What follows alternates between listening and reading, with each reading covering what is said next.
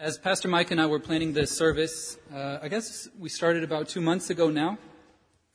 Uh, I sat down to write this sermon, and it came really fast because I really believe this.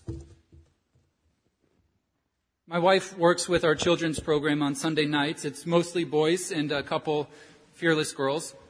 And on Sunday nights, I get to work with our youth. And most nights when Mike and I get home, we're exhausted but we can't stop talking about these kids. How we saw something click for someone. How he did this, uh, and it was amazing. She did this. Can you believe it? And we're so proud of all of these kids. But that's not why they're leading us in worship this morning.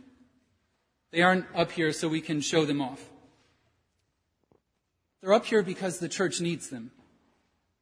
I posted a video to our Facebook page a bit over a month ago and I've been hearing from my wife for weeks about how her crew of kids is in constant motion. Not just when they're playing games, uh, when they do their Bible story, arms are swinging, bodies are twisting, legs are kicking, arms shoot up and down like this. They laugh a lot and they laugh really loud. It's not that they're distracted. They're paying attention. You can ask them a question. I did test this after their Bible story. They know all the answers. They know the answers. Boom. They just can't stop moving. And I'd been waiting to see this for myself, so one evening as the youth and children were singing together, I watched a group of five boys. Sure enough, twisting, swinging, but singing the whole time. And I thought to myself, this is perfect. So I snuck out my phone and I caught a video just of their feet, singing songs, sitting down, feet swinging every which way, always moving. But it's great. They were praising God. They just couldn't stop moving. It's wired into them. I wish you could see the front row right now. uh, and we need that. In our scripture passage for today, a teenager named Mary is pregnant with her first son. And she's gone to visit her cousin Elizabeth, who is also pregnant. And when Elizabeth hears Mary's greeting, the baby she's carrying leaps with joy. The baby can't help it because Mary is carrying Jesus, who will be the Christ, the Savior of the world. And Elizabeth, the Bible says, exclaimed with a loud cry. As some of our youth would say, she forgot her inside voice. She was just too excited. She was too joyful. So she just yelled, Blessed are you. Blessed is your child. What did I do to deserve this? That the mother of my Lord, my God, has come to me? I am honored beyond belief. Elizabeth can't help it. She is in the presence of God, the Savior of the world, so she just yells. And Mary, this teenager, is so excited she starts to sing. Because that moment, the joy is so thick that if you actually let yourself feel it, you have to move. To shout, to sing, to swing. And sometimes we need that. It's a gift that children and youth bring. Children have this explosive energy, curiosity, surprise. During our Bible stories, they'll ask, Joseph did what? That's crazy. They'll say, God did what? That's so cool. And they're right. Like Elizabeth and her baby and Mary, they can't help it. Kids just explode with excitement. All you can do is point it in the right direction and hope to God that nothing expensive breaks. And as children grow, this explosive energy transforms a little. It becomes passion. Youth want something worth believing in, something worth sacrificing for. They buy gifts that are way too expensive when they're dating because it matters. They go for a run on the weekend to stay in shape for whatever sport because it matters. They speak seriously about the silliest things because it matters so much. They're like heat seeking missiles. They're looking for something worth sacrificing for. If they think you're talking a lot but not saying much, they'll tell you. They'll tell you if they get bored during a sermon. I know for a fact. because listen, to them it either matters or it doesn't. And if it doesn't matter, they want to know why on earth they should pay attention.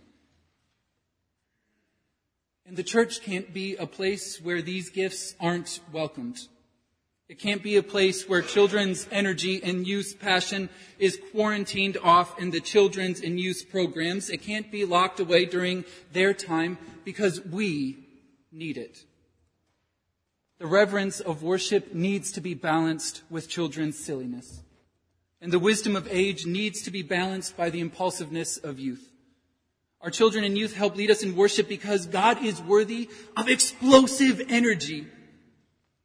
God is something worth sacrificing for because he matters. Mary's song of praise is a teenager's passionate declaration. She sings, My soul magnifies the Lord, and my spirit rejoices in God my Savior. She is rejoicing because she might not be a big deal, but God still knows her name. To those who fear him, God will be merciful. He scatters the proud. He brings down the powerful, but he lifts the lowly.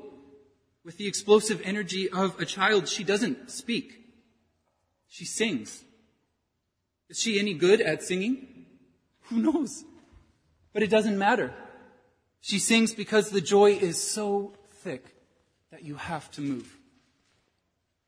So let me give a few challenges today. First to the children and youth. The first thing Mary says is, My soul magnifies the Lord. You know that word magnify, like a magnifying glass, right? It means to make something stand out, to make it big. You're good at that. You have energy, you have joy, you have passion. So use them to remind people, to remind your friends, your family, each other, that God is big and God is amazing and that God is worthy of glory and praise. To the rest of us, Mary uses this line. God has filled the hungry with good things and sent the rich away empty. Notice the contrast she makes. It isn't between rich and poor, it's between rich and hungry. The word for rich, it means having in abundance. It's not just about money because money isn't the problem. The problem is when you stop feeling hungry. Children and youth will wake you up at 5 a.m. to open Christmas presents. They don't watch one episode on Netflix, they watch four seasons. Verify, yes. They don't eat one piece of candy, they get sick from eating all the candy. They're hungry. At church, they're hungry too. And they eat up new Bible stories and lessons of faith. My challenge to the rest of us is to be hungry for God. To live with that kind of passion that won't stop because you're always hungry for more. We have a lot to learn from our kids about passion and hunger, and they have a lot to learn from us. So challenge them and let them challenge you. Figure out how to do a Bible study with them so they can benefit from your wisdom and you can benefit from their curiosity. Play with them so they learn character and you remember recklessness. Pray with them so they learn about the God you love and you remember how much more there is to learn about that God.